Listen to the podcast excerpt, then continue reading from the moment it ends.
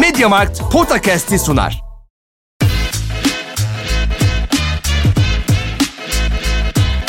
Potakast. Kaan Kural ve Orkun Çolakoğlu'yla NBA gündemine haftalık bir bakış.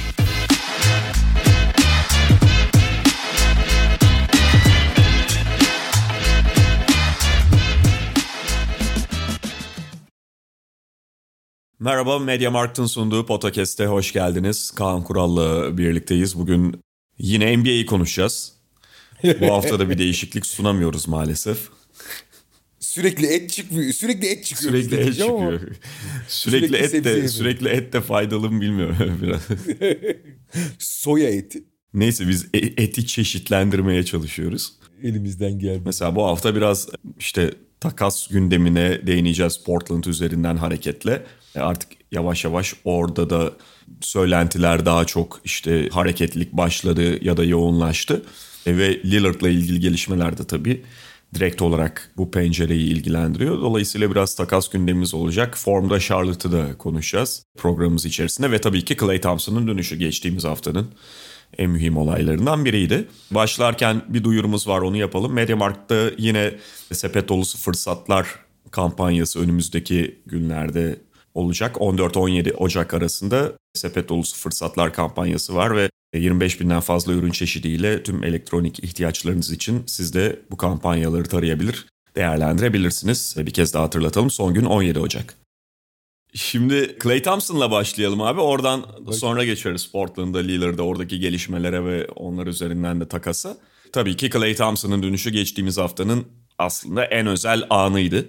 İki buçuk yıldan fazla bir süre sonra Clay Thompson tekrar basketbol sahalarında. İşte iki buçuk sezon, iki buçuk yıldan fazlası çok fazla değişen şey var. Golden State bir dibe çöktü, geri geldi. Şimdi o tekrar şampiyonluk adayına dönüşen takım içerisine Clay Thompson son bir ekleme olarak katılıyor. Bir kere her şeyden öte yani o tarafını konuşuruz. Warriors'ın şampiyonluk ihtimalini ne kadar arttırdığını bu takıma ne katabileceğini ya da sakatlıktan nasıl dönebileceğini bunları konuşuruz ama Clay Thompson gibi yani herhalde NBA'de tarafsızlarca yani tarafsızlardan kastım Golden State taraftarı olmayanlar tarafsızlarca en fazla sevilen figürlerden, oyunculardan birinin bir kez daha basketbol parkesinde olması bir kere her şeyden ötesi çok sevindirici. Okla, Oklahoma City taraftarı hariç diyebiliriz belki. E, evet ya onlar da sonuçta şey duymuyordur. Bir nefret kesinlikle evet, duymuyordur. Ben sadece Golden State değil işte ne bileyim yani herhangi bir takımda oynayıp da o takımın taraftarlarının dışındakilerce en fazla sevilen oyunculardan biridir Clay Thompson. Hem bir All-Star, bir önemli bir yıldız olması itibariyle hem de saha dışı karakteriyle. Ya sağ dış karakteri zaten ya, inanılmaz ya. Ya China Clay diye bir şey var ya ve işte ne bileyim o teknede takılması genel yani dünya umurunda değilmiş gibi halleri ama bunun dışında işte ya şey de çok iyi yani o dikotomi de çok iyi yani sağ dışında ya tam bir şey ot kafa parti çocuğu yani. Hani yaklaşımı demeçleri her şeyi de o. Hani sağ dışında görsen abi ulan bu herif dünyanın en tembel herifi üniversiteyi 10 yılda bitiremez bu bütün gün partidir dersin ama saha içinde de tam tersine hani son derece disiplinli egolarını bir kenara arındırmış çok özel tamamlayıcı bir oyuncu olarak hani o ikilem de çok özel bir yere koyuyor Clay'i. Çok güzel karakterdir bir kere. Ya mesela ya herifin şeyinde öyle ilginç anlar var ki bu New York'taki iskele hikayesini biliyorsun değil mi sen? Şey var işte bir New York deplasmanında Clay Thompson işte so- sokakta dolaşıyor. Bu- İki tane hikaye anlatacağım abi. Bir tanesi sokakta dolaşıyor. O sırada sokak röportajı yapıyorlar bir kanalda. Clay'i çeviriyorlar. Şeyle ilgili bu bina iskeleleri var ya. Evet, evet, Ee, tamam. ya şey işte tamirat yapmak için falan kurdu. İşte bunların riskli olduğu, halka zarar verebileceğinden falanla ilgili sokakta soruyorlar. Clay de gayet abi. evet bunlara dikkat etmek lazım falan deyip devam ediyor. orada. Hiç umurunda şey de değil yani. Hani alakası yok. Gözü güzel güzel konuşuyor falan. Sonra yani şey muhabir kız tanımıyor falan. Sonradan Clay Thompson oldu. abi. Ya pekala Türkiye'de olsa herhangi bir telefonunu çıkar röportajına da şey katılımcı olabilir bir anda kendisini orada bulabilir. Tabii tabii tabii. Hiç şey çok komik. Olimpiyata gidiyorlar abi işte 2016 şey Rio. E, Bogut anlatıyor abi. İşte bir gün olimpiyat köyüne geliyor. Clay dolanıyor abi köyde. Biliyorsun Amerikan bir basketbol milli takımı köyde kalmıyordu. Onlar şeyde özel onlara bir tane kruz gemisi tutuyorlar. Kruz gemisinde falan kalıyorlar. Çok aşırı lüks oldukları içindir biraz. Hafif snobluk. Belki biraz güvenlik, biraz snobluk vesaire. Ve hani olimpiyat milli takımına gelsinler diye oyuncular onlara çok ekstra lüks imkanlar tanınıyor. NBA oyuncularını davet etmek için. Bu da biraz hani yarı cazibe vesaire vesaire. Ve genelde olimpiyat köyüne asla gitmiyor oyuncular falan. Fakat Clay bu abi. Yani gitmiş dolanıyor falan böyle. Milletle sohbet ediyor ama Bogut bunu görüyor. O zamanlar takım arkadaşı tabii. Ayrılmış mıydı 2016'da hatırlamıyorum da. Yani neyse eski takım arkadaşı. Yani beraber tak, yıllarca beraber oynamış. Ne yapıyorsun falan filan diyor. Hiç abi geziyorum merak ettim falan diyor. Ama gidecek bir adam sizin oraya geleyim mi diyor. Yani Avustralya kampının oraya.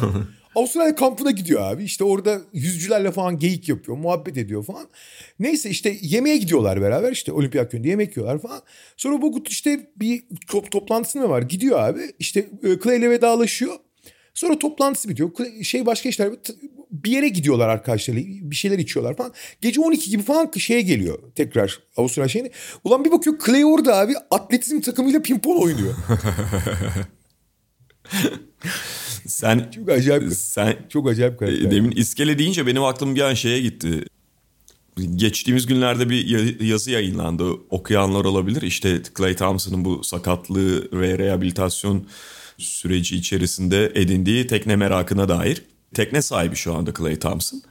Ondan sonra Tekne derken öyle aşırı büyük değil yalnız onu söyleyelim. Yani Yok yani öyle süper teknelerden falan değil. Yok, Ya yok. tabii çok küçük böyle balıkçı teknesi de değil. Ama şey yani hani tek kabi, tek kabinli ortalama bir tekne yani. Hani kaç 11 mi 12 metre mi ne öyle bir şey. e, evet yani daha çok o hobisini işte şey yapmak için.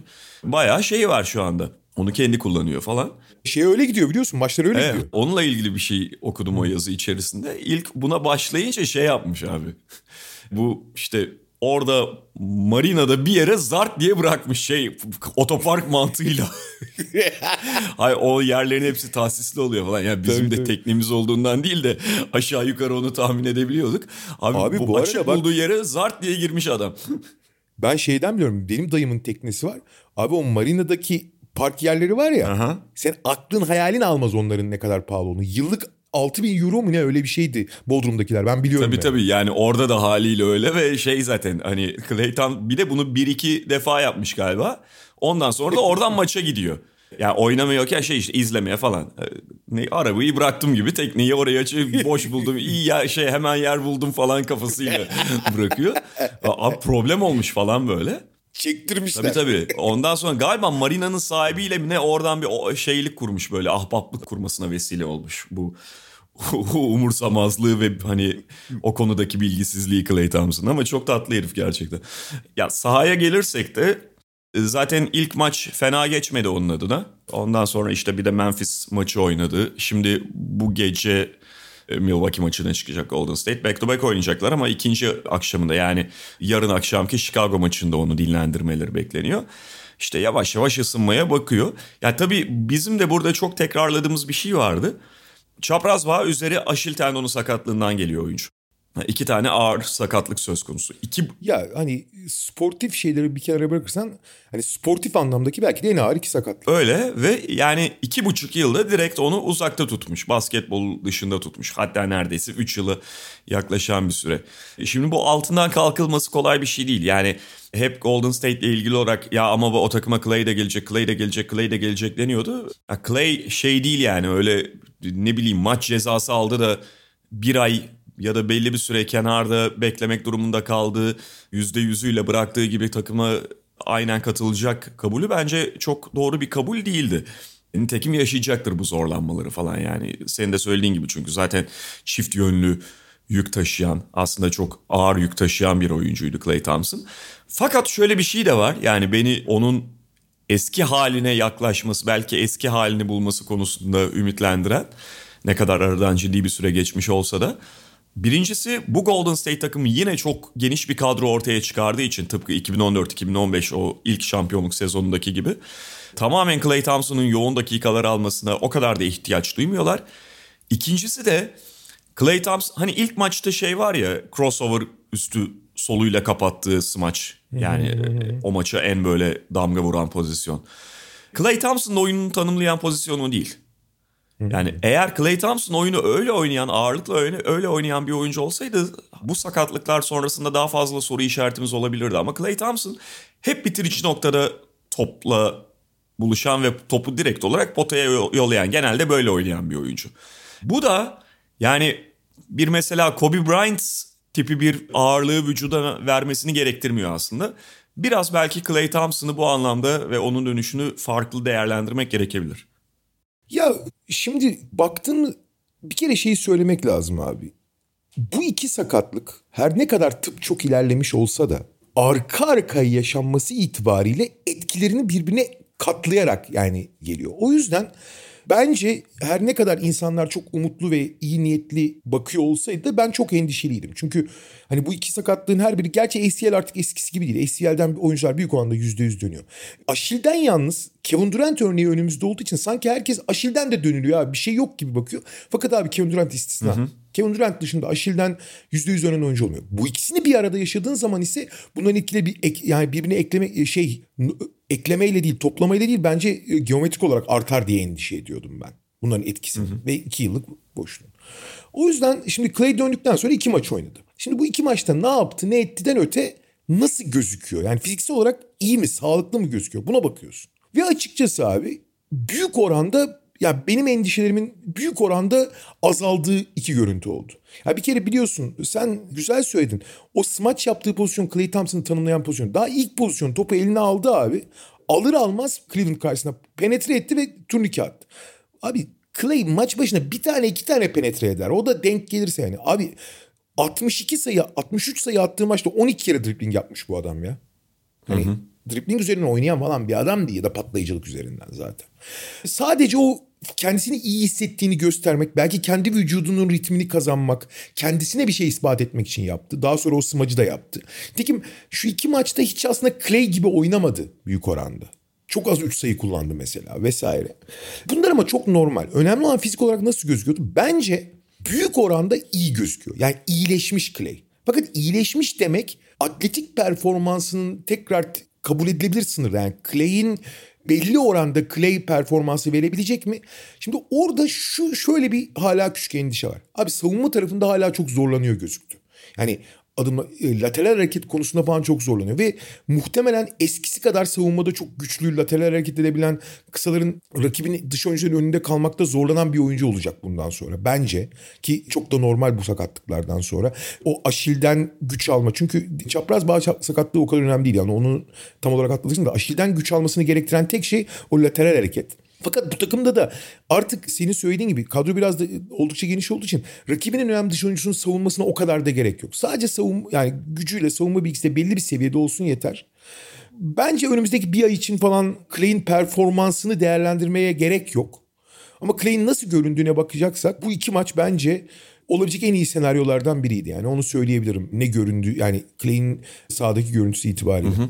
Ve tabii ki yani biraz daha kendini buldukça da daha iyiye de giderse bu takımın derinliğine derinlik katıyor. Zaten daha Kesin. geçen hafta herhalde konuşmuştuk Golden State'i. Şimdi tekrarlamayalım ama tekrar o derinlikten güç alan bir hale geldi Golden State. Onu Kevin Durant takıma katıldığında o dönemde biraz zorlanmışlardı. Şey kaybetmişlerdi ama biraz önce de söyledim. Yani bu takımın 2014-2015 takımı çok farklı tarzda kurulmuş bir takımdı. Tabii ki Stephen Curry, Klay Thompson ve Draymond Green başı çekiyor. Onlar sürükleyici oyunculardı ama işte o mottolarında da zaten öne çıkardıkları gibi derinlikten ayrı güç alan bir takımdı bu. Sean Livingston'ıyla, Andre Iguodala'sıyla işte Bogut'uyla West David West'iyle, Leandro Barbosa'sıyla vesaire vesaire. Yani bütün bu oyuncular Harrison Barnes'ıyla o derinlikten güç alan bir takımdı ve onun farklı bir modelini ortaya çıkardı Golden State hakikaten. Yani Clay Thompson herhangi bir oyuncu tabii ki olmayacak bu takım içerisinde ama tamamen eski Clay olmasa bile %100 eski Clay olmasa dahi o derinliğe çok önemli bir katkıda olacak yani. Evet ve psikolojik olarak da son dönemde Golden State biraz tökezliyor gibiydi. Yani özellikle ligin en iyi savunması olması olan takım yani Tabii Stephen Curry çok dikkat çekiyor ama bu takımı bu sezon özel kılan ve ligin tepesine çıkaran şey savunmaydı aslında. Aha. O savunma çok ciddi bir çaba ve konsantrasyon istiyor. E, sezon ortasına geldiğin zaman E doğal insan hali. Yani o çabanın biraz düşmesi falan mümkün değil. Psikolojik olarak bence iyi bir doping oldu Clay'in bu dönemde gelmesi onlara. Hani bu All-Star arasına kadar takımlar çünkü biraz vites düşürür. Çok normaldir. Yani hem fiziksel hem zihinsel olarak yıpranırsın. Clay o anlamda psikolojik olarak da bence takıma çok şey iyi bir zamanda geldi yani. Kesinlikle ve işte yani iyice şut ritmini kazandığında da zaten ki herhangi bir durumda da zaten Clay Thompson'ı riske etmek öyle kolay kara, bir verilebilecek bir karar değil. Stephen Curry üzerine iyice yoğunlaşan savunma baskısını biraz kırmak ya da kırılmıyorsa daha net cezalandırmak için tabii ki Clay Thompson büyük bir koz olacak. Son olarak şey de söyleyeyim. Teknik anlamda da zaten Clay ligin en kolay bir takıma eklemlenebilecek bir oyuncusu. Topu elinde istemediği için yani bugün 30 takımın hangisine koysan ertesi gün rahat rahat oynar yani. Hani hiç şey yapmamış gibi. Artı ligin en sofistike hücumunu oynayan yani read and react yani okuyup reaksiyon oyunu okuyup reaksiyon vermek üzerine oynayan Golden State aslında oyuncuları adapte etmesi zor bir sistem oyunu ama Clay yani yıllardır bu sistemi bildiği için hiç zorlanmayacaktır takıma bir şekilde dahil olmakta. Peki Portland'la ve Lillard gelişmesiyle de devam edelim o zaman Kaan abi. Sezon başından beri yazdık biz bunları yazılarımızda. evet ve yani bir süredir zaten işte Damian Lillard oynayamıyordu kasık sakatlığı sebebiyle onu uzun süredir rahatsız eden sakatlık nedeniyle. En sonunda ameliyat kararı alındı. Şöyle bir durum var. Bu haber ilk düştüğünde sezonu kapatmasına sebep olacak vesaire gibi ifadelerle yer almıştı. Şimdilik öyle bir kesinlik yok sezon içerisinde dönme ihtimali devam ediyor Damian Lillard'ın. Ama ameliyattan sonra bir karar verilecek ve sezonu kapatması da ihtimaller dahilinde. Hatta şöyle e, okuyabiliriz. Şimdi bu ameliyat, bu durum takasını bu sezon için güçleştirdiği hatta belki tamamen rafa kaldırdığı için Lillard'ın Portland'da kalacağını varsayarsak Portland'da onun yokluğunda zaten kötü gidiyor ameliyat sonrasında işte belli ilk tedavi süresi sonrasında zaten Portland'ın Lillard'ı bu sezon döndürmesinin bir anlamı kalmayabilir. Dolayısıyla o sezonu tamamlamı bu sezonu kalanında oynamayacak kararda daha rahat şekilde verilebilir Lillard'la ilgili olarak. Yani bugün bakıldığında aslında bütün bu faktörlerle koşullar içerisinde Lillard aslında bu sezonun devamında oynamayacak ihtimali çok daha yüksek gözüküyor. Portland bu sezonun kalanında oynayacak mı? Valla Portland'la ilgili daha önce biz ikimiz de aynı doğrultuda aynı fikirdeydik. Daha henüz bu ameliyat konusu falan yokken ve Lillard takımda oynuyorken de Portland bu takımın artık dağıtsa daha iyi. Bu takım sınırlarına ulaştı. Bu sezon zaten iyi sezonlarından bir de olmayacak. Bu da ortaya çıktı. Fazla vakit kaybetmeden bir takası, bir yeniden yapılanmaya gitseler daha iyi diyorduk. Ha Portland oynayacak ne yaparsa yapsın. Ya şu anda mesela 10. sırada birazdan işte onlar üzerinden takas ihtimallerini ya da başka takımları da konuşuruz. Yani bugün baktığında Portland 16-24'lük berbat derecesiyle %40'lık şeyiyle galibiyet oranıyla hala play'inin içerisinde. Arkasındaki takımlar da Sacramento, San Antonio, New Orleans, Oklahoma City, Houston diye gidiyor. Yani pekala o play'in potasının içerisinde de kalma ihtimali var Portland'ın. Tamamen dağılmıyor. Ama yani play'ine girsen ne olur, girme, girmesen ne olur? Benim bakışım bu. Benim de öyle çünkü şöyle bir yol ayrımındalar abi. Covington ve için sezon sonunda kontratı bitiyor. Anthony Simons'ın çaylak kontratı bitiyor. Yani restricted serbest kalıyor. Şimdi abi burada artık bir karar vermen lazım. Ki biz bu Lillard... Abi ben zaten sezonun daha üçüncü maçıydı. Lillard'ı ilk kez izledim. Abi bu şey değil dedim. Hani sezon başında çok formsuz giren bir sürü oyuncu vardı. Konuşuyorduk hatırlarsın. Beal çok formsuz girmişti. Tatum çok formsuz girmişti. Fox falan bir sürü oyuncu vardı. Fakat Lillard'ı onlardan çok ayırdım ben sezon boyunca biliyorsun. Abi Lillard'ınki formsuzluk falan değil. Lillard sakat abi güç alamıyordu yani. Ve Olimpiyatta da böyleydi hatırlayacaksın olimpiyatta da hiç oynayamıyordu. Ve birkaç raporda da şey dedi yani bir süredir o karın sakatlığı sürüyor onunla oynamayı biliyor. Bu sezon biraz daha ağrıyor falan diye. Abicim şu, bu sezon o sakatlığın artık onu oynatmayacağı çok belliydi yani. Bence çok geç kaldı. Fakat Lillard orada öyle bir figür ki Lillard'ı ikna edemediler bence ameliyat olmaya. Mecbur kaldı Lillard. Bir ara böyle hatırlıyorsun bir, e, yaklaşık bir ay falan daha iyi gözüktü Lillard. Ama orada bile ben bakıyorum sahada abi. Yani hareket, rahat hareket edemiyor abi ki hani en üst düzey oynayan bir oyuncunun kendisine kendisine rahatsızlık veren ve işte o yüzde beş rahatsızlık veren bir rahatsızlığı bile çok ciddi problem yaratabiliyor. Hani şut atarken güç alamıyordu abi Lillard. Neyse şimdi buraya kadar geldik. Bence geç bile kalındı. Fakat bu sakatlıktan, bu sakatlığın onun işte ameliyat olmasını gerektirecek bir hale geldiğini kabul etmesinden bile önce abi Portland bu sene reset tuşuna basması gereken bir numaralı takım. Şimdi her sene bazı takımlar bu çizgiye geliyorlar. İşte 2020'de bu takım Detroit'te hatırlayacaksın. Tamamen reset attılar. Herkesi yolladılar. Sonra ilginç bir rebuild yaptılar. E geçen sene Orlando'ydu mesela. Tamam Orlando'da işte playoff'un son sıralarından giriyordu. İşte ilk maçları kazanıp sonra 4-1 elenip gidiyordu. İki senedir öyleydi yani. Aha. Baklar olacak gibi. İşte Vucevic'i, Aaron Gordon'ı, ellerinde değerli ne varsa yollayıp tamamen reset. Abi Portland zaten bir süredir, bir 3-4 senedir takıma yani eldeki çekirdeğe çünkü abi bir takım building'i çok da karmaşık bir iş değil abi. Bir çekirdek kurarsın. Sonra çekirdeğin yanını süslersin. Sonra bu takımın en üst kapasitesine ulaşmak için eklemeler ve ufak hamleler yaparsın. Abi Portland bu çekirdek için yani Neil Olshey çok eleştirildi zamanında zaten en sonunda başka sebepler de olsa kovuldu. Fakat geçtiğimiz yıllarda belli açılardan bence en azından teorik olarak doğru hamleleri yaptı. Yani CJ McCollum, Damian Lillard bu takımın çekirdeği ise bu kadar zayıf iki tane guard savunmacıya savunmacıyı tamamlayacak yardım savunmasını iyi yapan forvetler ve pota altında sağlam duracak bir uzuna ihtiyacı var. Tamam Nurkic belki çok mobil değil ama çok kalın en azından. Yani olabilecek iyi senaryo buydu. E, en azından teorik olarak. Fakat olmadı abi. Ligin en iyi yardım savunmacılarından birini Covington'ı falan alıyorsun. Larry Nance'i alıyorsun. Olmuyor abi. Ellerinden geleni yapıyorsun olmuyor. Hele ki bu sene değişen kurallarla aksiyon noktasındaki savunma önem kazanınca bu sefer Lillard'ın McCollum'un ki McCollum sezon boyunca neredeyse oynamadı. Lillard da oynayamıyor biliyorsun. E Nurkic'in de ice dediğimiz yani pota altına geri çekilerek yaptı, yapmaya çalıştığı savunmanın artık değeri de azaldı. Yani Nurkic'i de aksiyon noktasına çıkaramıyorsun. Ya Billups her şeyi denedi abi. Trapleri denedi şeydi. Çoğu çok mantıksızdı. Yani çok olmayacak duaya amin dedi ama yani zaten bu kurgudan bir savunma formülü çıkaramıyorsun. Çıkaramadığın gibi bu sene değişen kurallarla bu takımın zaten ligin en zayıf savunmalarından biri daha da geriye düştü. Daha da zor durumda kaldı. Şimdi bu senaryoya baktığın zaman eldeki şeye de idari tabloya da bakıyorsun. Abicim Covington ve Nurkic'in kontratı bitiyor. Anthony Simons da çaylak kontratı bitiyor. Abi sene sonunda bu çekirdeği korumaya çalışırsan ligin en pahalı takım olursun bir kere. Hı hı. Tamam mı? Ve bir yere gitmeyen bir takımda olursun. Böyle bir şey imkan. Yani bu NBA'deki olabilecek en kötü senaryo. Abi çok basit sen söyledin. Portland bu sezon 16-24 değil mi? Hı hı.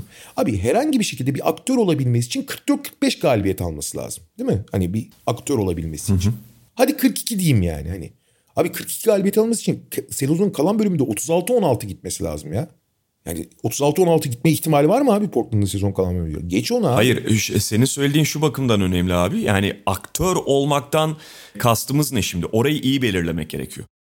Yani benim bak şey de kalabilir demin şöyle... dediğim gibi. Portland çok kötü gidip yine 10. sırada da kalabilir. Çünkü altındaki takımları saydık. Yani Sacramento'dan birazdan ha? bahsedeceğiz. San Antonio, New Orleans, Oklahoma City, Houston. Ya kalırsın, suyun yüzünde kalırsın. Bu sene Batı'nın durumu gerçekten o alt kısım feci çünkü. Portland'ın üstündeki takımlar da problemli. Minnesota, Lakers, Clippers onların da problemleri var ama orada 10. sırada tutunmanın bir şekilde ya da tutunmak da demeyelim ona. Suyun yüzünde kalmanın bir anlamı var mı? Bunu kararlaştırmaları gerekiyor. Abi aktör olmak dediğim zaten benim play'ini oynamak falan. Ha, onu, onu Hadi diyorum her şey işte. yolunda Hadi her şey yolunda gitti abi. Clippers çok problemli, Lakers problemli, Minnesota problemli, Denver problemli. Altıncı sıraya çıktın diyelim. Hadi oldu olacak. Gene aktör olamıyorsun ki abi. Yok öyle bir evet. şey dünya. Aktör olmak dediğim bir şey benim. Yedinci olursun, sekizinci olursun, beşinci olursun önemli değil ama oraya geldiğin zaman karşına gelecek takım işte Utah mıdır, Memphis midir, Golden State midir? Onların karşısına geldiğin zaman dört yani mesela Orlando iki senedir iki sene üstte playoff oynadı değil mi? İlk maçları kazandı. NBA, bir, Milwaukee'ye bir de şeye karşı kime? İlk maçları kazandı ya. Unuttum neyse NBA birincisine karşı. Philadelphia'ya karşı mıydı? Evet Philadelphia'ya karşı olması lazım. Abi soru dört bilenen bu aktör olmak değildir abi. Bu playoff'ta el sallamaktır. Ha bazı takımların böyle hedefleri olabilir. Mesela Sacramento bu senaryoda olsa olsun tamam mı? Adamlar 2006'dan 2008'den beri mi ne playoff'a 2006'dan beri playoff'a giremiyor. Gir playoff'a bir, yani iki maç evinde oyna tamam ama Portland'ın artık öyle bir aktörlük durumu yok. Minnesota için de geçerli. Minnesota isterse 9. olsun bir playoff play-in maçı oynasın. Bunlar kabul edilebilir hedefler. Tabii ki kadronun yapısına, kadronun yaş, yaşına, biten kontratlara bağlı olarak bunları söylüyorum. Abi Portland bunların hiçbiri geçerli değil. Bir, ulan adamlar zaten öyle ya da böyle biraz şansları da yanındaydı. Konferans finali oynamışlar. 6-7 yıldır playoff'ta öyle ya da böyle bir aktörler. Çok güçlü bir aktör değiller belki aktörler. Bundan sonra aktör olabilecek ne kadro var? Hı hı ne mali olarak bunu kaldı devamını sürdürebilecek bir yapı var ne de şu anda bu kararı vermezsen gireceğin zararın haddi hesabı yok. Abi şu anda bu kararı verip Nurkic, Covington başta olmak üzere takası yapmalısın. Çünkü Nurkic ve Covington sezon sonunda bedavaya gidiyor. Şu anda onları gönderip karşılığında ikisi için de birer tane ilk tur hakkı alma ihtimalin var. Ya da işte mali olarak kendi iyi şey. Artı CJ McCollum, Damian Lillard. Abi herkes ama herkes. Norman Powell ve Anthony Simons hariç ki Anthony Simons'la da şimdi şöyle de işleri zora girdi. Anthony Simons sezonun ilk iki sezonunda biliyorsun korkunç bir oyuncuydu. Hı hı. Korkunçtu yani. Hani Lillard'ın şeyiydi. Yani çok çok çok kötü bir kopyasıydı. Sıfır savunma, çok ufak, çok fazla to aşırı top kaybediyor. İyi bir şütör ama onun dışında sıfır. Ama abi özellikle geçen senenin son bölümünde bir aşama kaydetmiş. Şimdi çok önemli bir aşama kaydettiğini gösterdi. Yani şimdi gerçekten bir Lillard klonu olabileceğini gösterdi klonu derken lider seviyesine çıkmaktan bahsetmiyorum ama o tip bir oyuncu olabileceğini ve gelecekte bir şey yapabileceğini gösterdi. Ama böyle olduğu için de onu çok daha uygun bir kontratla elinde tutma ihtimalin varken şimdi o ihtimal uzaklaşmaya başladı. Çünkü Anthony Simons değer kazandı. Evet. Ama bir karar vermen lazım abi bu sene sonunda. Ne kadar kontrat vereceksin? Ve verecek misin? Restricted olmasına izin mi vereceksin? Fakat şu anda bu kararı verirsen CJ McCollum, Damian Lillard, Yusuf Nurkic, Robert Covington bu dörtlüden Norman Powell'ı tutabilirsin. Hem kontrat uygun hem hala yararlı bir oyuncu. İleride de takas edersin ayrı konu. Edip etmeyeceğin sana kalmış. Ama abi bunların bu karar aynı zamanda. Bu karar bir an evvel ver abi. Vermek zorundasın. Başka çıkar yolun yok. Başka mantıklı hiçbir şey yok. Ve hala abi bu oyuncuların önem belli bir değeri var. Sezonu bunlarla bitirirsen bu değeri tamamen yani büyük oranda kaybedeceksin. Lillard gene değerini korur. Bir yıl daha yaşlı olmasına rağmen. Hı hı. Ama CJ McCollum aynı değeri korumuyor. Covington ve Nurkic'te bir değer falan kalmıyor zaten. Onları geç. Çünkü onlar gidiyorlar. Serbest kalıyorlar yani. Şimdi sen abi bir Orlando gibi bir Detroit gibi reset tuşuna basarsan Lillard, McCollum, Nurkic, Covington dörtlüsünün hepsini takas edip karşılığında 6-7 tane birinci tur hakkı draft hakkı alma şansın var yani. Bu kararı vermek gerekiyor evet. Yani buradan bir şey artık olmayacağını ya da işte ne bir şey falan görüyorum o da anlamsız. Yani Lillard bu sene tamam sağlığına kavuşsun seneye başka bir yapılanma. Ya olmuyor artık yani Damian Lillard dediğin adam da 32 hiç. yaşına geldi. Hani Aynen. bir şeylerin artık sınırlarına ulaştığını kabul etmek gerekiyor. Artı abi NBA'in bence en empati sahibi, en olgun, en yüksek karakterli oyuncularından biri, biri bence birincisi Lillard. Tamam mı? Ve sadakate falan çok önem veriyor. Ama abi yazın hatırlayacaksın. Chris Haynes vasıtasıyla çok iyi arkadaş Chris Haynes vasıtasıyla abi bizim de yaş geçiyor artık hani burada olmuyorsa herkes yoluna gitsin. Hani üzmeyeyim ben hani burayı terk ediyormuş gibi gözükmeyeyim diye şeyi de verdi abi mesajı da tabii, verdi yani. Tabii. Ya tabii Portland'daki bu gelişme biraz diğer takımları da etkiliyor. En fazla da Philadelphia'yı. Ben bir noktada açıkçası... Bu arada son olarak şeyi söyleyeyim. Tabii. Şimdi takas takas muhabbetine girmeden şu küçük şeyi yapayım. Takas döneminin bitmesine bir aydan az süre kaldı. 10 Şubat'ta bitiyor. Hatırlayacaksın All-Star'da önüne çektiler çünkü. Eskiden All-Star'ın arkasındaydı. Aha. Bir ay kala şimdi konuşmalar hareketleniyor. Portland'ın bu durumu da çünkü bunu ben söylüyorum da bunu bilmiyor mu abi herkes? Herkes biliyor. Portland'ın bu durumu da bir anda konuşmaları çok alevlendirdi. Çünkü bir tane reset atmaya karar veren takım olursa geçen sene biliyorsun bütün takas hareketliliğine Orlando'ya sebep olmuştu yani. Bütün takas. Şimdi abi Portland vasıtasıyla bütün domino taşları bir anda hareketlendi takas için. E, hareketlendi ama nasıl hareketlendi ne olacak? Şimdi onu konuşmak gerekirse ha. Mesela Philadelphia en önemli aday gibi gözüküyordu Lillard için. Yani Ben Simmons konusu zaten malum. İnatla bekliyorlar, bekliyorlar. Daryl Morey'nin gözüne Lillard'ı kestirdiği 3 aşağı 5 yukarı bilinen bir durum konu. Hatta biz de geçen hafta biraz buna değindik. Fakat şimdi Lillard'ın sezonu kapatma ihtimalinin yükselmesi Philadelphia'yı geride tutabilir mi? Yoksa Philadelphia ya tamam biz zaten bu sezonu bir şekilde gözden çıkarmıştık şey konusunda yani Ben Simmons'ı illa bu sezon içerisinde takas etmeliyiz diye bakmıyorduk. Gerekirse istediğimiz karşılığı alana kadar bekleriz ve bu sezonu Simmons'ı oynatmadan kadromuzda tutarak da tamamlarız diye bakıyorduk. Şimdi Lillard'la böyle bir ihtimal varsa tamam verelim. Lillard sezonu kapatsa dahi bizim oyuncumuz olarak kapatsın ondan sonrasına bakarız diye hareket eder mi? Onunla ilgili henüz net bir haber yok. Lillard'ın sezonu net kapatmamış olması yani sağlık raporunu falan alırlar zaten. Bence Philadelphia'yı daha da iştahlanmış, iştahlandırmıştır. Çünkü bir şekilde Philadelphia playoff potasının içinde kalacak. Tabii tabii. Öyle gözüküyor. Yani Lillard eğer son bir ay, son 20 gün dönüp playoff'ta oynayacaksa bence onlar için en ufak bir rahatsızlık yaratmaz bu. Yani ve daha da iştahlandırmıştır hatta Lillard'ın bu şekilde gelmesi Portland'ın elini sıkıştırdığı için. Ve hatta biliyorsunuz son dönemde Daryl Morey bu işleri acayip iyi bilir. Abi şey anlatıyorlardı. John Hollinger'dan birkaç kişiden daha duydum. NBA takasları ile ilgili yöneticiler şeyden bahsederken abi NBA'deki takas görüşmelerinin yarısını, tekliflerin yarısını Morey yapıyormuş zaten. Houston'dayken. Yani öyle bir manyak o yani. Hani her şeyi kovalar ve kovalamaya da devam edecektir. Şöyle abi hatta biliyorsun son dönemde şimdi basını da çok iyi kullanır. Son dönemde şey dedikoduları çıktı. Tobias Harris de yanında paketlemek istiyorlar. Evet. Abi Tobias Harris'ten memnun değiller. Yani on, onun ikinci ya da üçüncü parça olamayacağına inanıyorlar. Çünkü Tobias Harris geçen sezon kariyerinin en iyi sezonunu geçirdi ama onun bir sezonluk bir zirve olduğunu da biraz gördüler gibi. Bu sezon çok kötü oynuyor diyemeyeceğim ama onların istediği seviyedeki bir oyuncu değil. Çünkü zaten dribbling üzerinden üretemeyen bir kanat olduğun zaman çok ciddi şeyler oluyor. Sıkıştırıyorsun oyunu yani. Daha, ama Lillard'la bence daha verimli olabilir ayrı konu. Şimdi şey, ben Mourinho şeyin falan peşinde olduğunu eminim abi. Covington'ı zaten çok sever biliyorsun. Bu takıma da çok uygun. Covington, Lillard, McCollum pa- paketini almak istiyor toplam bence. Ama tabii şey çok acayip. Yani Ben Simmons'la şeyi ne yapsın abi? Hadi Ben Simmons'ı bir ihtimal zaten hani seyirlik hep boşalttığı için bir şekilde isteyebilir Portland ama Tobias Harris'i ne yapsın abi? Ne yapsın yani? Şöyle abi orada Portland açısından bakıyorum. Tyrese Maxey almadan hayatta yapmam bunu. Tyrese Maxey verirler zaten ya. Hiç verirler. Emin değilim.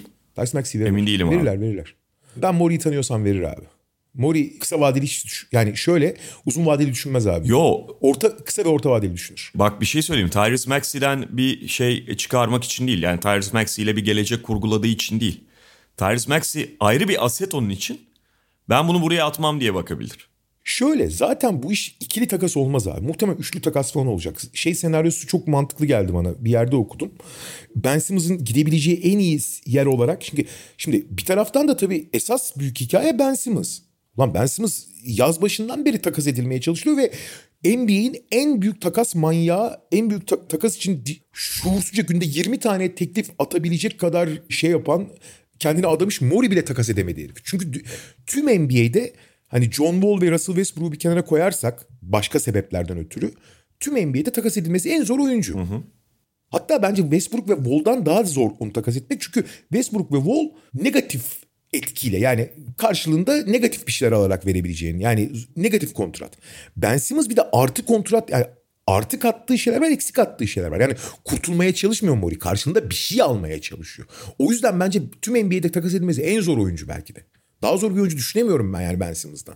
Çünkü Ben Simmons'ı almak isteyen de bir çekiniyor.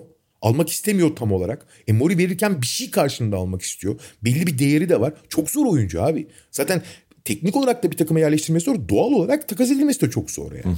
Şimdi buraya geri döndüğü zaman Simmons'ın takas edebileceği senaryolar da çok belli. Ben hep şey diyordum.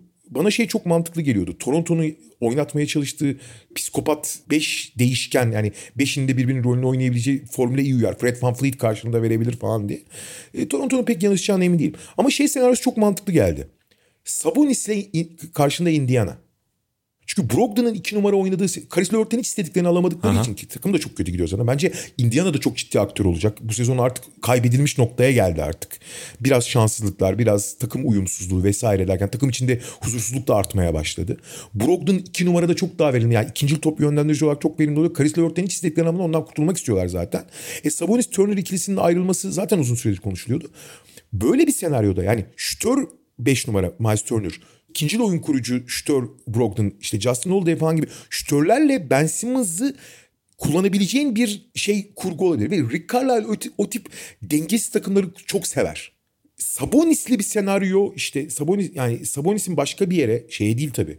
Philadelphia'ya değil. Hiç olamaz o iş. Ha onu diyecek. Ben Simmons'ın Indiana'ya, Ben Simmons'ın Indiana'ya, Sabonis'in başka bir yere gittiği senaryolar için falan böyle Daryl Morey üçlü dörtlü takaslar üzerinde konuşuyordur kesin yani şu anda. Tabii ki ya Indiana açısından dediğin gibi gayet mantıklı olur. Yalnız işte Sabonis'i nereye getireceksin? Yani Philadelphia'ya gitmesi Sabonis'in tuhaf başka bir şey ortaya çıkaracak. Şimdi Yok, e, mümkün üçlü üçlü mümkün bir takas olursa da şu ortaya çıkıyor. Yani Sabonis gerçekten NBA'in kendi sınıfındaki oyuncular içerisinde o kalibredeki All-Star vesaire e, oyuncular içerisinde bir yere ittirilmesi en zor oyunculardan. Ben Simmons da öyle. Ya İki tane bu tip adamı içeren üçlü bir takas bilmiyorum nasıl mümkün olacak. Olabilir tabii ama önce Sabonis'e bir takım bulmak gerekiyor ve gerçekten Sabonis mantıklı olarak yerleştirilmesi en zor adamlardan biri NBA'de. O sınıftaki oyuncular için de konuşuyorum. İşte şey orada da zorlama bir şey ortaya çıkarılıyor. İşte Arvidas Sabonis yıllarca Portland'da oynadı. Orada Sabonis severler falan. Portland alır belki falan diye. Abi ya git Allah aşkına ya. Yani çok zorlama bir ifade. Ama olmayacak bir senaryo değil. Yani şöyle oradan işte atıyorum.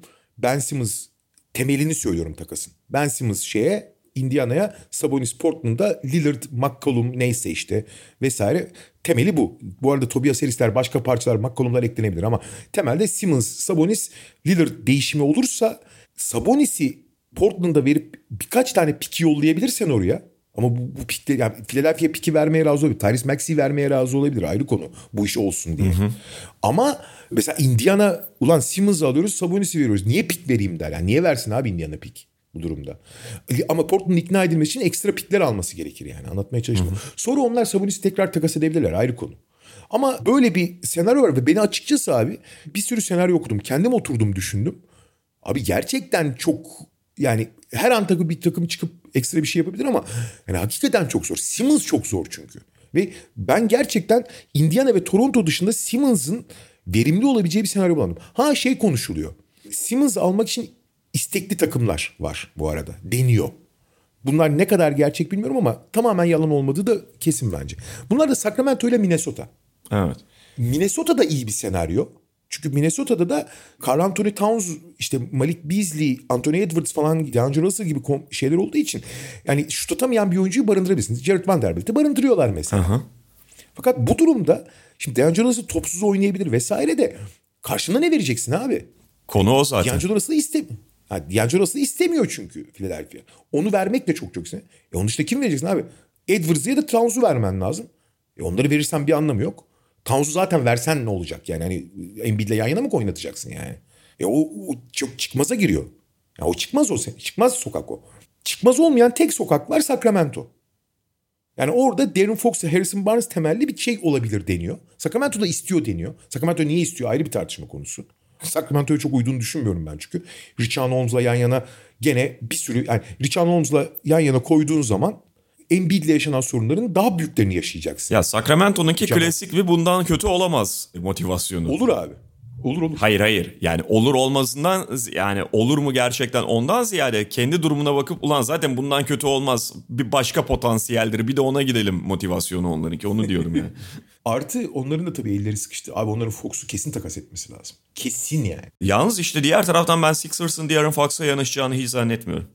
Ben de ben de ben de. O yüzden zaten onlar Harrison Barnes'ı isterler mesela. Bu arada takas senaryo konuşurken takas olması kesinlikle yani takas yapması gereken kesinlikle takımların başında değil. Sacramento geliyor.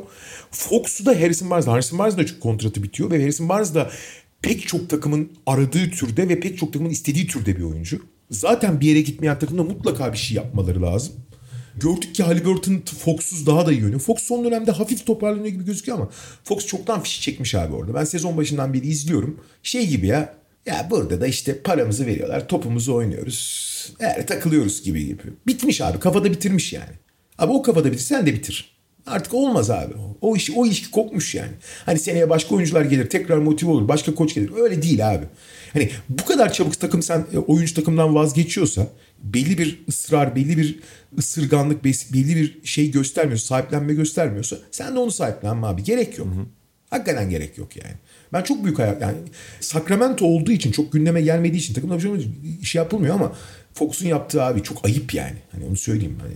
Fox takas etsinler hala değeri varken vesaire. Ha Philadelphia yanaşmaz diyorsun haklısın. Ama belli ki bu arada takas döneminde aktif olması beklenen pek çok takım var. Brooklyn falan da dahil olmak üzere. Ama her şey biraz Lillard, Lillard Simmons ekseninden sonra şekillenecek gibi. Tabii ki.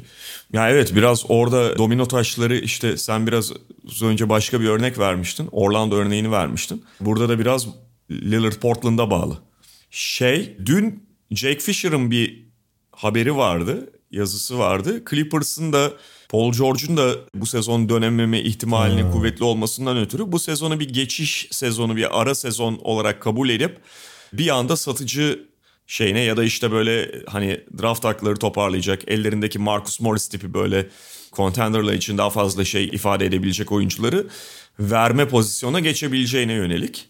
E, henüz belki net bir şey yok ama Clippers'ın da böyle bir pozisyon alabileceği söyleniyor. O da birçok bakımdan katkıda bulunabilir bu şeye piyasaya. Artı abi takımda belli hamleler yapmak zorunda olan takımlar var abi. Brooklyn bunlardan biri bence. Milwaukee kesinlikle derinliğini arttırmalı. E Cleveland tamam Rondo'yu aldı ve hani çok fena gözüküyor ama onlar ikinci bir guard var. Her takım bir şey arıyor ayrı konu. E Charlotte her zaman bir uzun arayışında. Hı hı. Mesela Nurkic oraya bir şey olabilir net bir şekilde. Yani Nurkic'i isterler mesela Charlotte. Eğer Portland düğmeye basarsa. Chicago 4 numara ar- arayacak. Arıyor yani. Zaten arıyor. Zaten arıyor. E Celtics'te hala Celtics'te çok ciddi yol ayrımında. Bence Celtics'te de kesinlikle ve kesinlikle takımın dağıtılması lazım. Kesinlikle yani. Yani Marcus Smart, Jason Tatum, Jalen Brown üçlüsünden ikisinin gitmesi lazım. Bak biri demiyorum. ikisinin gitmesi lazım. Ama onlar belli Bence ki Brown Tatum'u tutacaklar yani. Bütün bir hafta boyunca çünkü o haberler çıktı gördün sen de. Abi çünkü yani şimdi abi oyuncuların isimlerini ve kariyerlerini boşver abi. NBA'de bulunması en zor şey iki taraflı oynayan kanat ve her şey yani en büyük farkı yaratan rol o. Ve abi Brown Tatum bu ligin o roldeki en değerli 20 oyuncusundan iki tanesi. Kimine göre 10 tanesinin iki tanesi. Ama olmuyor abi olmuyor. Olmuyor yani. Ha oldurmaya çalış abi olmuyor diye vazgeçmeyelim oldurmaya çalışalım diyecekler. Mantıksız gelmiyor bana bu teorik. Ama abi kaç senedir deniyorsun ya? Kaç senedir deniyorsun? Ha iyi bir oyun kurucu olduğu zaman daha iyi gözüküyorlar vesaire diyebilirsin. E Kyrie, Kemba falan denedin o da şey değil. Ee, en azından Smart'ın gitmesi lazım bir kere. Smart çünkü zaten şey falan da iyiden iyi arıza çıkarmaya başladı. Bir de dün abi Indiana karşısında Smart takır takır top oynadılar ya. Biraz şeyi gösteriyor. ha, smart olmadığı zaman ne kadar keyifliyiz falan da göstermeye çalışıyor. Smart el freni mi? Ama Celtics'in ya smart ya yok şey yani Celtics'in öyle maçları arada çıkıyor ya da ya dünkü maç içerisinde bile iki defa şey oldu. Mesela maça harika başladılar sonra yakalandılar. Sonra bir daha fark açtılar. Bu çok tekrarlanıyor Celtics'te. Aynen. E New York malum yani geçen seneki başarıdan sonra bu seneki durumdan dolayı iştahları yüksektir. Gerçi Leonoz orada son derece sağduyulu davranıyor ama şey e abi işte Indiana falan dedik esas ya baştan aşağı çok ciddi hamleler yapmak peşinde olduğuna emin olduğum takım Atlanta var bir de bir tarafta. İnanılmaz geniş bir kadro. Aha. Yani neredeyse 13-14 tane belli seviyede takas edilebilecek bir malzemede oyuncu. Fakat ortaya çıkan tablo korkunç ötesi yani. Sezonun en büyük ayak kırıklığı abi Atlanta şu ana kadar. Tabii ki. Yani en barizleri konuştuk. Ben şöyle bir ekleme yapayım. Bu takımların sınıfında yer almıyor ya da işte mutlaka takas yapması gereken ya da yapması yapacağı düşünülen takımlar arasında sayılmıyor ama sessiz sedasız iyi gitmeyen bir takım var abi. Ve bu da takas ihtimallerini arttırıyor onların sezon başı hedeflerini de bir kenara koyup düşünürsek. Utah Jazz. Yani şu anda Onların şu ama... anda sakatlık eksikleri var falan ama Utah'ın Utah'ın bu perimetre savunması zaafı bence çok sırıtmaya başladı. Kesinlikle. Ve buna yönelik bir şey yapmaya çalışabilirler gibi. Nasıl yaparlar, kimleri kullanırlar bilemiyorum. Şimdi takımda hani dokunulmazlığı zaten bariz olan oyuncular bir kenara. Ama Jordan Clarkson'ı falan kullanmaya çalışabilirler mi bilmiyorum. Orada şey belli ya İngiliz, İngiliz kullanmaya çalışacaklar da onların imkanları da kısıtlı yani. Ama bu takım bu perimetre savunmasıyla nereye gidebileceği konusunda bence hani geçen sezonki playoff'ta yaşadıklarını falan da bir kenara bırakıyorum. Bu sezonki istikrarsızlık ve savunma çizgisi bence yeni şüpheler doğurdu onları. Doğru, doğru. Ama sezon içinde çok şey de denediler onlar. Yani ve hala da çok iyi durumdalar. Çok panik hamle yapacak bir takım değildir onlar. Ama onlar kesinlikle şey zaten. Ya onlar yıllardır dış savunmacı arıyorlar zaten. Ama Ingles dışında ben Clarkson'ı da kolay kolay vereceklerini düşünmüyorum. Clarkson'ın değeri de bence Utah için değeri Clarkson'ın diğer takımlar için daha fazla. Yani Utah daha değerli görüyor. Utah için daha değerli Clarkson yani. İngiliz dışında ellerinde şey de yok. Malze şey de yok. Kaynak da yok yani. Evet. Ki İngiliz'de, İngiliz'de ne kadar güçlü bir kaynak ayrı tartışma konusu. Ha bu arada şeyi asla unutmayalım. Takas dönemi geldiyse bir Portland, Portland, Portland dedik ama bir numaralı aktör tabii ki tartışması şekilde Oklahoma City olacak. hani her takasa gelip abi şey şey lazım mı? Böyle cap'te şey istemediğiniz kontratlı bir adamı göndermek, ekstra işte takası dengelemek için aranan adam. Bizde şöyle 2-3 tane genç var isterseniz buyurun falan. Yani ikinci tur hakkı olur, bir şey olur. Her şeye öpüp başıma koyarım abim. Abim lazım mı, adam lazım mı falan deyip girecek her topa. Kendrick Williams'ı falan gönderip. Kendrick Williams. Shai Gilgeous Alexander dahil herkes gönderebilir abi onlar.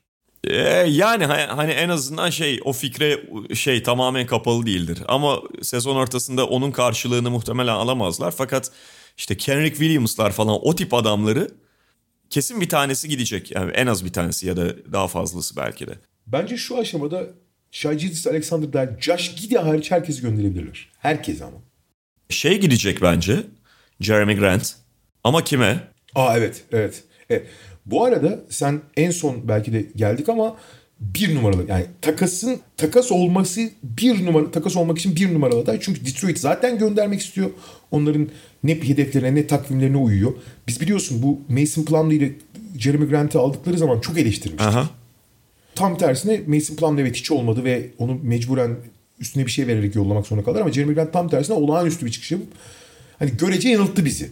Fakat abi gene aynı yere geldik ya. Baba senin isteklerine uymuyor bu adam. Ha Allah'tan şimdi karşında iyi bir şey alabilecek durumlar. Çünkü Jeremy Grant de tüm NBA'de alıcı konumunda olan herkesin hemen hemen almak istediği türde oyuncu. Ha kime gidecek sorusu çok önemli soru tabii.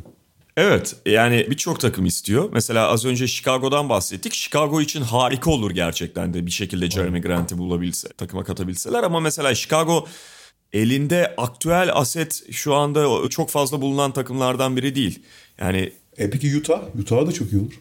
Utah da çok iyi olur ama Utah mesela Ingles'la falan olmaz o iş yani. Olmaz o iş. Draft haklarının yanında bir şeyler de vermelisin. E Chicago'nun şimdi tutacağı adamlar belli.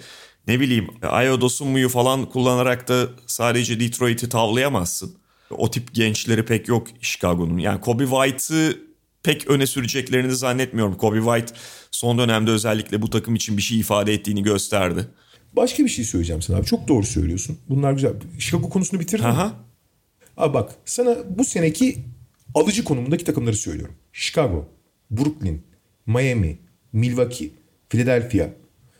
Hadi Cleveland, Charlotte, diğer tarafta Phoenix, Golden State, Memphis. Yani bütün iddia.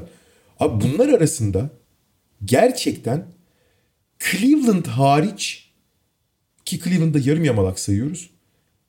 Belki de Phoenix ama Phoenix'ten de çok emin değilim ama belki de Phoenix dışında herkes istiyor abi Jeremy Grant. Yani herkese olur.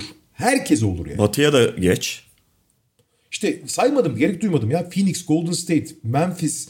Memphis mesela Memphis yıllardır o tip bir oyuncu arıyor abi. Yıllardır yani. Memphis'e mükemmel olur yani. Utah mükemmel olur. Golden State hadi kısmen olmaz. Golden State biraz daha geri planda. O kadar olacağını düşünmüyorum ben Golden State'e. Ama mesela fırsat olsa işte James Wiseman'la Kuminga ile falan olsa yapardı. Golden State de yapar yani. Niye yapmasın? Denver zaten eski takımıydı. Tutmak için ellerinden gelen yapmışlardı. Abi herkes olur yani. Hı hı.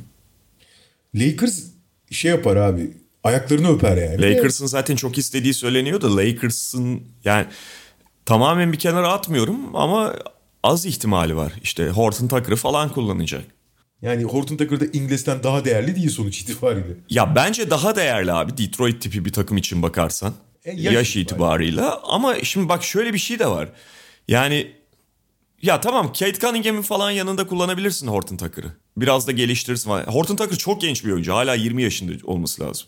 Yani şey o anlamda belki 20-21 yaşında bir oyuncuyu almak cazip gelebilir ama tek başına olmaz.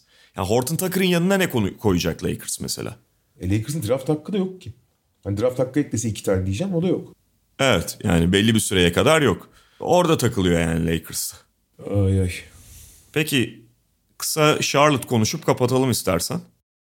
Olur. Charlotte da gayet iyi gidiyor şu anda. Arka arka Milwaukee, Milwaukee, Philadelphia galibiyetleriyle bir de iyice havaya girdiler. Şey sorunu hala sürüyor onlarda. Çember savunma, genel savunma aynı zamanda. Aha. Abi Charlotte'la ilgili şöyle bir durum var. Bunu daha önce ilk Charlotte konuştuğumuzda da söylemiştim. Ben ben o görüntünün çok değiştiğini düşünmüyorum. Evet bireysel anlamda şimdi özellikle Terry Rozier kendini bulduktan sonra, Lamelo ile bir adım ileri attıktan sonra, Miles Bridges iki adım ileri attıktan sonra, işte PJ Washington kısa beşlerle verim alıyorlar vesaire. Bunların hepsi bireysel anlamda güzel de Charlotte abi ligin en heyecan veren, en keyif veren, en güzel basketbollarından birini oynuyor değil mi? Yani izlemek gerçekten büyük keyif adamları yani. Öyle böyle değil. Aktıkları zaman ya su gibi akıyorlar böyle falan. Abi problem biraz orada başlıyor. Yani çünkü bir seviyeye kadar bunlar güzel. Rakibi sürklese ettikleri anlar. ilk yarıları geride kalıp ikinci yarılarda sürklese ettikleri kaç tane maç var? Enerjileri, gençlikleri, iştahları, tempolarıyla vesaire. Fakat abi bundan bir sonraki adım çok zor bir adım. Ve Charlotte'ın atması da çok zor bu adım. Bu adım da şu abi. Şimdi bu korkunç çağlayan dereyi yatağa oturtmak lazım. Doğru yere yönlendirmek. Ve abi bunun içinde akil iyi karar veren oyunculara ihtiyaç var. Abi bu takımda iyi karar veren oyuncu yok. Gordon Hayward hariç. Ve abi bu seneki Gordon Hayward, Gordon Hayward bu sezon iyi bir sezon geçiriyor değil mi? Yani Hayward standartlarında yine. Ama abi sağlıklı bence de gayet iyi sezon. Fakat Gordon Hayward, Gordon Hayward gibi oynamıyor. Gordon Hayward bildiğin şütör tamamlayıcı oyuncu gibi oynuyor. Karar verici konumda hiç oynamıyor abi. Çünkü abi Lamelo Ball, Terry Rozier, oynadığı zaman Kelly Oubre e, falan o kadar yamyam bir yaklaşım, iştahlı bir yaklaşım var. Bütün kararları onlar veriyor zaten. Ve abi o oyuncular karar verdiği zaman tamamen gözü kapalı saldırıyorlar. Bunun dediğim gibi özellikle normal sezonda işleri iyi giderken takım ritim bulmuşken avantajları çok büyük. Ama abi acayip tıkandıkları, yarı sahaya kaldıkları, zorlandıkları, seç, seçme konusunda problem yaşadıkları bir sürü şey de oluyor. Ya bu takımda hiyerarşinin tekrar belirlenip Gordon Hayward'ın kritik yerlerde karar verici konumuna geçmesi. Miles Bridges hiyerarşide önceliğinin arttırılması. Miles Bridges de çok resesif bir karakter olduğu için o da tamamlayıcı gibi oynuyor abi. Halbuki Rozier'ın, Lamelo'nun, Kelly Oubre'nin attığı topların önemli bir kısmını Miles'ın atması lazım. Ama Miles Bridges abi kariyerinin en iyi asist rakamları oynuyor. Hayır abi. Hayır. Değil yani. Hani bu takım arkadaşlarına vermesin, takım uyumu sağlanmasın demek değil. Ama şart öyle bir takım değil. Ve hiyerarşinin tekrar belirlenmesi lazım. Ha bu heyecan aynı zamanda mesela savunmada da dağınıklık olarak bir taraftan yola çıkıyor. Tamam çember savunucu sorunları var zaten ama abi transition savunmaları falan rezalet yani. Konsantrasyonları falan acayip kaybediyorlar yani. Ee, şimdi Charlotte için işleri iyi giderken hele ki işte bak mesela Ocak ayı falan her takımın zihnen fiziksel olarak yorulduğu dönemlerde Charlotte'ın o coşkusu çok da işte yapıyor. Daha da yapar. Charlotte iyi de olur. Fakat abi bir adım ileri gitmek için çok ciddi bir oyun aklı ve hiyerarşi belirlenmesi gerekiyor Charlotte'da bence. Öyle abi ve ben de şunu söyleyeceğim. Zaten ciddi bir süre işte takas ihtimallerini ve takasa açık takımları, takasa hevesli takımları konuştuk. Ya Charlotte şeye geldi ya hızlı biçimde. Daha önce de bulundukları bir nokta bu. Çok bulundukları bir nokta. İşte bir yeniden yapılanmamsı yaşıyorlardı. Yine playoff potası içerisindeler. Son dönemde dediğin gibi yükselişler. Belki ilk altı içerisinde bitirecekler falan. Fakat Charlotte'ın şu kadrosunun kadro içi gelişimle, doğal gelişimle ne kadar bundan yukarıya gidebileceğini iyi hesaplaması lazım ve bazı oyuncuları da takas edebiliyorsa etmesi gerekiyor mu? Bu onlara uzun vadede daha fazla fayda sağlayabilir mi? Bunun da hesabını çok dürüstçe yapması gerekiyor. Charlotte'ın ve buna benzer bazı takımların Indiana falan örneğini hep veriyoruz. Zaman zaman düştükleri bir tuzak bu ve onları işte vasat seviyesinde saplanmış halde bırakıyor. Sonrasında da şey oradan çıkmaya çalışıyorlar olmuyor geri adım atmaya çalışıyorlar doğal olarak o geriye gidiş başlıyor vesaire ama yani Lamelo Ball'un işte Bridges'ın bundan sonra da gelişimleri olacaktır. Dediğim gibi bu takımın doğal gelişim penceresi kapanmış değil. Hala bir potansiyel var. Mesele o potansiyelin ne kadar açık olduğunu gerçek anlamda ölçebilmek ve buna göre pozisyon alabilmek. Yani bu tip buraya yakalanan çok takım gördük çünkü. Ha oluyoruz biz gidiyoruz. Maalesef. Yukarı gidiyoruz, yukarı gidiyoruz, yukarı gidiyoruz. Bir bakıyorsun gidemiyorsun aslında. Beşinci, altıncı sıraya saplanmışsın en fazla. Ve bu oyun stili, bu oyun anlayışıyla gidemezsin de zaten kolay kolay. Evet. Yani mesela böyle de şey yapılacaksa Gordon Hayward'ı kontratı çok kolay bir kontrat olmamakla birlikte belki takas etmeyi düşünebilirler. İhtiyaç duyan bir takım Nispeten daha varsa. kolay şeyden dolayı abi. Gordon Hayward'ın bu sezondan sonra iki senesi daha var ama son sezon garanti değil. Yani Öyle aslında miydi? Bundan sonra bir sezon daha. Ha, Evet. tamam o zaman işte mesela konuşabilirsin bunu. Hatta gerekir. Tabii, tabii. Yani seni bu sıra bel Tabii, bu sezon belki direkt Gordon Hayward'ın bir karşılığını birebir karşılığını alamayacağın için belki seni bir adım geriye götürebilir. Ama bu o kadar önemli mi bu sezon ne bileyim ilk altı içerisinde yer almaktansa play'ine kalmak? Çok mu hayat Charlotte için? Bunun dediğim gibi dürüstçe muhasebesinin yapılması gerekiyor Charlotte tarafında. Valla şimdi arka arkaya iki Milwaukee bir Philadelphia galibiyetinden sonra onlar nasıl gaza gelmiştir belli değil yani. Tabii yani işte tehlike orada zaten. Belli takımlarda iniyorken. Neyse sen demin Charlotte iyi olur dedin oradan şey diye bağlayayım. İyi olsun Charlotte ya. Tamam hocam iyi olsun Charlotte. Eve gideceğiz ya. evet. Peki abi o zaman kapatıyorum. Media Markt'ın sunduğu podcast'ten bugünlük bu kadar diyoruz. Haftaya tekrar görüşmek üzere. Hoşçakalın. Hoşçakalın. Mediamarkt Podcast'i sundu.